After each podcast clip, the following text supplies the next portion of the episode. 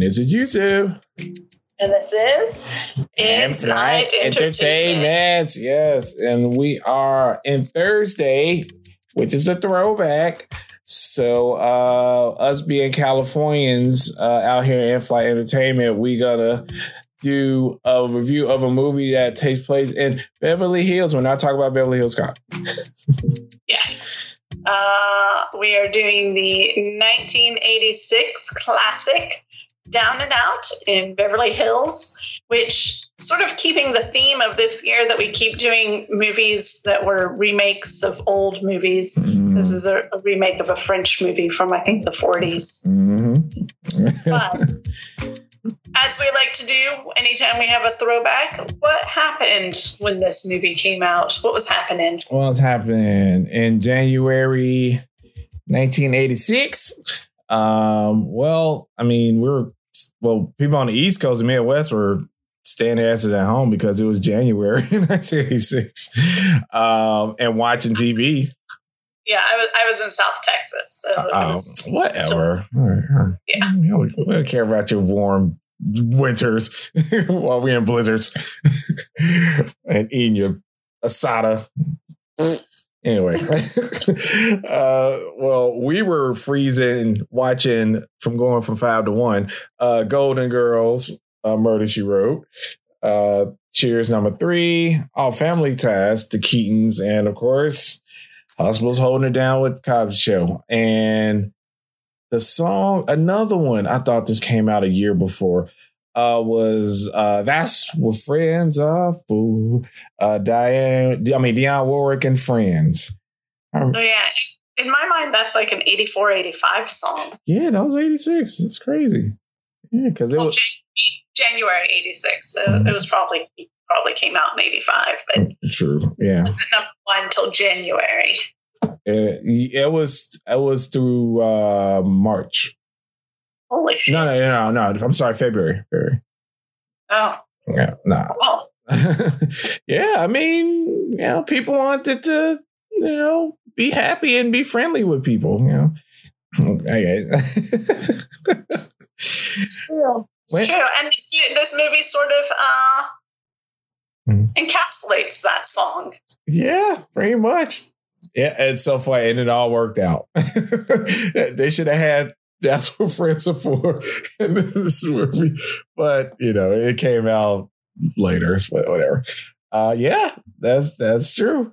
Now, this movie uh, have a nice punch of a cast. Uh, we have Nick Nolte, Richard Dreyfuss, Bette Midler, V. Bette Midler, uh, the late great Elizabeth Pena, and uh, the man himself, Little Richard. I mean, Sure. Yeah.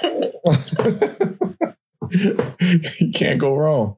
Uh, um, and Little Richard is by far the best part of the movie. I was always, always hope, always wish that they did a spin-off movie just following him in the neighborhood. Oh my God, yes. Yeah. Yes. Like how hilariously awesome would that be? and then every now and again you walk past, you know, Richard Dreyfuss and them over across the street doing their shenanigans, but we're following Richard. Uh, So this movie is about a rich but troubled family that finds their lives altered by the arrival of a vagrant who tries to drown himself in their swimming pool. Uh, and it does take place in Beverly Hills. If if you want some like classic Beverly Hills scenes between Beverly Hills Cop and this movie, mhm. it's just even today when you drive around Beverly Hills, it, it feels and looks the same. Yep. Oh, totally. And that it did not change. Yeah, it's kind of crazy. yeah, it's funny. Like you can literally throw on like an 80s song in the car and just drive around like Beverly Hills. It's like, yeah, I'm back in 1980, whatever. Yes, a little bit of little talking heads or yeah. uh, LA. I love it. Uh, and you'd basically be in the middle of this movie. Yeah, pretty much. Uh, yeah, so Nick Nolte is our bum Jerry. He's the one that, you know, uh, you know, him and his dog, uh, you know, they roam around getting their scraps, you know, doing their daily thing and it intercuts with the the Whitemans. And I just love how like on the nose some things on this movie, like the Whitemans, the Whitemans. uh, so we have Dave Whiteman. Uh, yeah, Yeah, and, and I mean Jerry's last name is Baskin, which is basically like a basket case. Yep. yeah. And so um Dave owns um a hanger factory, right? Is it a hanger factory? Yeah, yeah. Mhm. Yeah, so all of you know the hangers uh, from stars to your closet, he provides. Uh, he's like almost a monopoly in hanger manufacturing. um, he's the big cheese, so to speak. Uh, yeah, and then we in the family we have Jenny. Um, we catch her for a hot second, but we kind of drop in when she's going back to her university, right? Because she was in Beverly Hills visiting her parents. Yeah, yeah. So we we first meet the family Thanksgiving. So she is back from school for Thanksgiving break, um, and then she leaves and she comes back for Christmas break. But yeah, she's off at, at university. Mm-hmm. Yeah, so we see her. She goes, um, and then we uh, then we have Max, the the younger son. Even though it looked like he, it looks like he was a little older than her. but Yeah, that could have be. Yeah, yeah. The younger brother looks older than the sister, but you know, maybe he just aged quicker. I didn't. I didn't go down the rabbit hole to find out the ages of all the Yeah, no, characters. that's fine. Yeah, that's, that's totally cool. yeah, and so he's uh he, he's more of an avant-garde student filmmaker. um, Even his mom, uh, Bette Midler, says that he, he's he's going to be the next Steven Spielberg, which I think is classic canon that Spielberg used to record everything around the house and make his own little mini movies. exactly. yeah. So I mean, good luck to you, Max. Um. So yeah. So we have that, and then we have uh Carmen. Uh, she's the the maid that provide cleaning services amongst other services around the house. Uh, and then we have the wife, Barbara. Uh, so how would you describe Bar- like a eight? How would you describe Barbara? It's an '80s housewife, like of Beverly Hills. The real '80s housewives of Beverly Yeah, the, the real housewives of Beverly Hills, but just imagine with '80s clothing uh, and decoration, pink walls, big shoulder bl- shoulder pads, uh, lots of hairspray. Mhm. Yeah. Yeah. I mean, and as superficial uh rich Beverly Hills folks do, they kind of spend money on, you know, uh shamans and yogis and all that and dog dog psychics. Dog And- sex. yes. And you know, it's so funny. Like every time I this movie pop in my head, the dog is the first image that comes in my head. Uh, yes, uh, I forget what his name is in the movie, but his name is in real life was Mikey.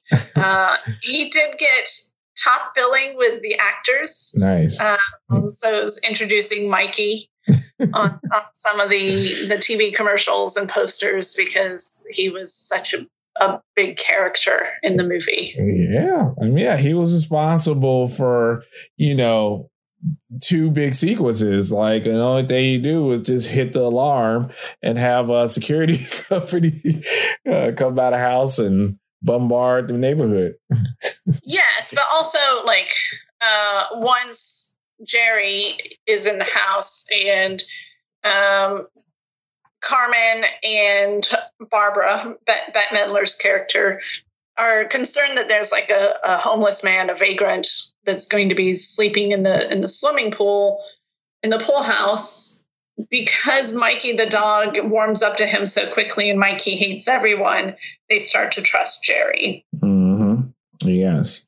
Yeah. So they found, yeah. So this is after Thanksgiving where uh, Jerry loses his dog and pretty much life isn't worth living anymore because he lost his dog. You know, it, was funny and sad at the same time. Like, you know, the dog try to wakes up Jerry, you know, but she go so the, but the dog go to like the jogger lady with some a bag of snacks and the you know and you know the lady nice lady like oh you know no you want to come with me you want to come on let's go let's go and the dog kind of stops and look at Jerry sleeping and he's like all right I gotta live Jerry I gotta live Jerry I gotta go for mine and so the dog just go with the which is smart, you know.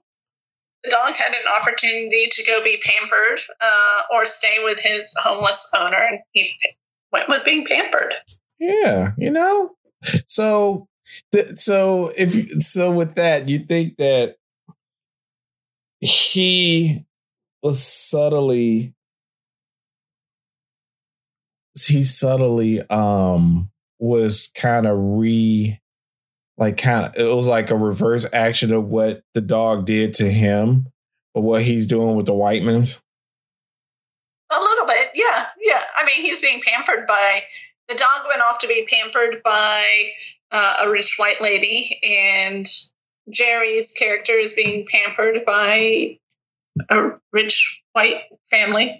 Yeah, so it was weird. Like he didn't know what the dog his like the dog's outcome, but he kind of went the same path, so to speak, as his dog. yes, yeah. Um, so yeah, so when we meet uh, Jerry, he is homeless, and he he finds uh, um, the backyard with a swimming pool that the door is not locked and he goes in there to to kill himself by mm. drowning and um, his character is saved by Dave. Uh, Richard Dreyfuss's character, Dave, and it's something fascinating by the movie. So when Dave sees that someone's drowning in his pool, he's up in his bedroom and out on the balcony, and he sees, and so he's running through the house, call nine one one, call not nine one one, and this movie was credited for increasing I think either the use or the the awareness of 911 because of that scene. Wow. Interesting. And then it's funny have Bette Midler coming behind. I dialed 911. oh wow. That's that's hey. It was subconscious, you know.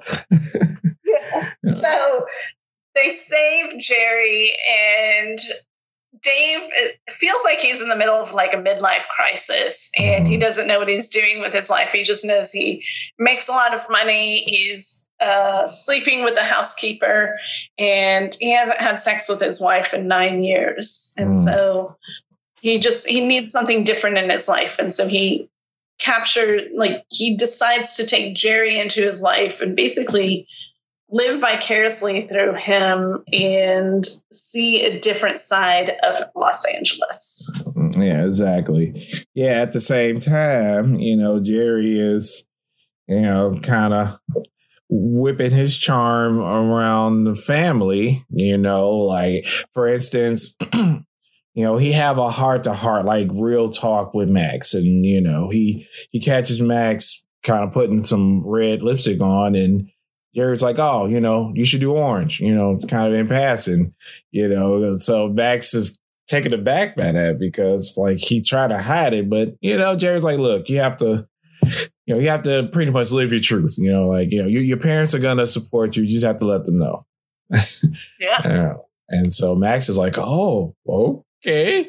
Yeah. And then, you know, Jerry worked his charm on Barbara and kind of find out Barbara just have nine years of just pent up, you know, aggression that uh Jerry figured out to release in yoga pulls or muscle pulls and other things.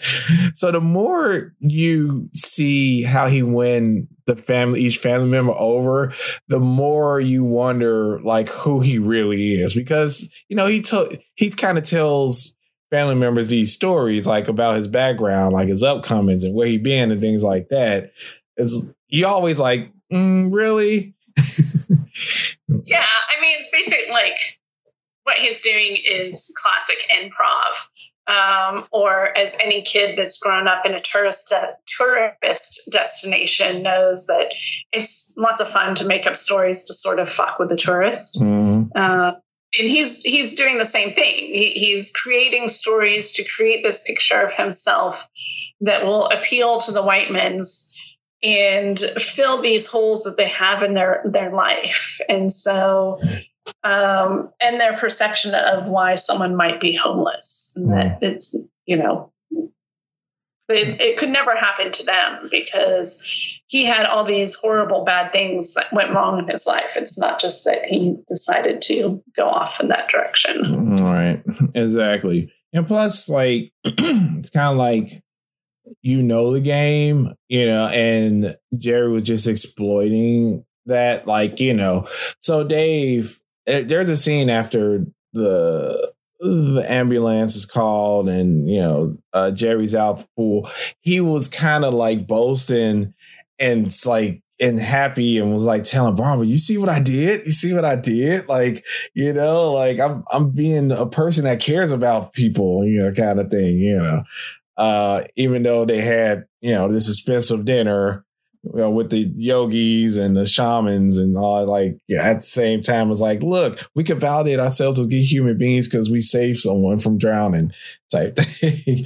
Uh, and jerry just you know was like okay well we gotta you know i'm gonna flip the script on you yeah. Yeah i mean again dave just feels like he's midlife crisis. Mm-hmm. Uh, but so, yeah, so Dave, because he is so happy that he saved Jerry's life, he feels that that will help his wife uh, be more into him again. that he decides to show Jerry the LA of of his world. So he takes him to a fancy restaurant, and then Jerry reciprocates by showing his showing Dave his world mm-hmm. by taking him to the beach and they spend the night with other homeless folks and and get drunk with them. yeah, so you know, he was he was living a life, you know. So, but then again, it's interesting, you know, with with this with this movie, it's kind of like, well, is it a tourism thing? You know, it's like, well, we know that Jerry is capable, like he's capable of being in the same position that Dave, you know, is in society, right? So, like, did it kind of like raise more questions about him even after the movie's over? It's like, you know, is he just kind of like, oh, I'm just living this lifestyle as to, to be off the grid for a while? You know, and if I want to re-enter into society, I do have the intellect to like you know, get back in. so right. I don't know. It's it's interesting. It's interesting. Um, yeah. yeah, good point. I was just, I mean, people are homeless or houseless for a number of different reasons. We never really get Jerry's true story because he's so busy messing with everyone on why he's houseless. uh, it's because he's not willing to find a job, which they sort of imply um, that Jerry doesn't have a job because he's not willing to work, but that there could be other reasons. Yeah. Uh, I feel like this maybe was just feed, feeding into the Reagan era perception of people that don't have houses, that they're lazy and not willing to go out there and find the work. Yeah. But yeah, and I think that's what's really, I guess, interesting about Jerry's character because, like, he's everything but when you get to know him. Uh, because he's pretty much like grifting or swindling like a like a rich family. Yes, agreed, agreed. he, he's yeah. so I yeah, but yeah, I do yeah, but definitely it was always those movies in the eighties that I was like, oh yeah, you know, the yuppies are everything, and if you're not that, you you're poor, you don't need to be in society. Uh, I mean, we even had songs about it. I mean, Ace of Base, All She Wants Is Another Baby is all about oh, yeah. a woman having children so that she can get government hands handouts. Yes, so, yeah. Well, you tell me that, I, that just blew my mind. I was like, wow, like I could never listen to this song again. Like, I'm like, what? Yeah, that was crazy. That was crazy. Yeah. yeah, we should do a PSA on your flight with that song. okay, random yeah, PSA. Early 90s song, but still, yeah. it was still feeding into that Reagan era slash Bush time mm-hmm. before Clinton took office that handouts are bad. Ah, uh, yeah. Well, yeah, that's true. Yeah. There's plenty of movies out there, especially movies that uh portray that. But you know, yeah, this is a yeah, this is this is a different monster altogether. uh, all right. So oh, wait a minute, hold on. I forget. Can't get to can't until all right. So Little Richard actually wrote a song, original song, if I'm not mistaken, for the soundtrack. He did. I think he also plays it in the movie. Yes, right. That's the one. That was what he was playing during this the, the crazy third act that involves uh, Santa Claus, Chinese investors. Um, who else is in there? Mariachi bands and um, it was it was another it was someone else in that party. I was like crazy. So yeah, um, yeah, we'll, I will give that one away. Uh, yeah, that, that's just crazy. Oh, so yeah, he did the song for you know the Down Down Beverly Hills, and it's interesting like how the movie bookends once in a lifetime from uh Talking Heads, like like yeah, it, it's the opening credit and the closing credit have that that song playing. Yeah, yeah, which kind of like punctuates the movie. yeah, yeah. I mean, if you listen to the song, you know, it's I still I can I can figure out maybe thirty percent of that song. The rest I still don't know what he was talking about. Uh, yeah. Um. Anyway, so our uh, stuck on the tarmac uh, rating for this particular episode goes as follows. Uh, butt down on the couch. This is a great view. You will definitely not waste your time on it. Uh, put your shoes on, contemplate going outside. Like I'd rather dust, do some laundry. I might pop in and look at a scene here and there, maybe not. Who knows? Uh, and put or actually going outside. Like I'd rather go outside. You know, have an extra sneeze on me and I have illegal fireworks go through my guts before I watch this movie. Yeah, I mean, I feel like having this movie on in the background is fine. There's not a whole lot of action. There's a whole lot of talking. So for me, sitting down and watching it just sort of felt sort of tedious. um, um, it was fun watching it to like see Los Angeles and Beverly Hills and, and Venice Beach and just be like, hey, I've been to those places. uh, but yeah, I don't I don't know. It's available on Prime Video to rent. So you can definitely rent it if you're interested, but I would wait for it to be streaming free someplace. Um, last month it was was on HBO. It's not on HBO. Okay, anymore, I know it wasn't in my imagination. I'm like, I could have sworn this was on HBO Max like, like three weeks ago. Yeah, yeah, it was different because it was something that HBO kept suggesting to me based on my algorithm. Mm. Uh, but it, it's not not on there, so you do have to rent it on Amazon if you want to check it out. Oh, gotcha. Uh, yeah, I mean, yeah, I, I, it's a it's a sit down for me just to kind of get another laugh out of it, and you know, if, if, anything, you have to sit down when Little Richard come out and do his thing, and I mean, yeah, like yeah, I, yeah, there's a scene where like the cops get called to the Whitemans' house because I think that, that it's being broken into, and, and like the SWAT shows up, and the, the canine unit shows up, and little Richard comes out and he goes, "My house was broken into last week, and none of you guys showed up." no helicopters, no dogs. I mean, yeah, she, he was he was going off because uh, you know, you know, a little Richard. Uh, this is so like surreal. Every time I see him on screen in this movie, like, wow, that's a little Richard. Like cursing out Richard Dreyfuss on the lawn. like this movie is pretty freaking epic. Uh, yeah. Uh, so yeah, that movie. But yeah, I, I, yeah, it, it's it's worth it's worth the sit down to me. um, either way, it's an 80s entry that, you know, you would definitely get some laughs out of and, you know, just seeing the 80s stars do the 80s thing, you know, and it wasn't, you know, it wasn't 80s cringy, right? Like no, absolutely not. I mean, I know last week when we reviewed Lucas, we, we talked about um, a lot of cringy 80s stuff. Um, but besides sort of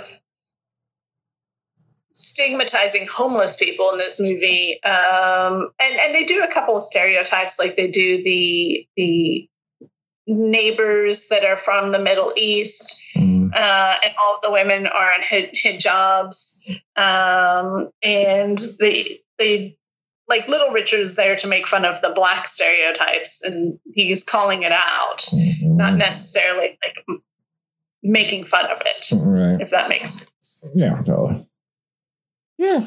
Um, but yeah, it, it's not as cringy as a lot of other 80s movies. Right. You do have the older guy sleeping with the teenage girl, but she's 19, so I guess it's not statutory rape, but um, she's still young compared to him. yeah, that's true. Because it's okay, so we could assume that maybe she was a. Uh, either sophomore or junior in Cotton University. Yeah, yeah. All right, okay. Uh, That's yeah, that's like twenty ish. yeah, absolutely. Right.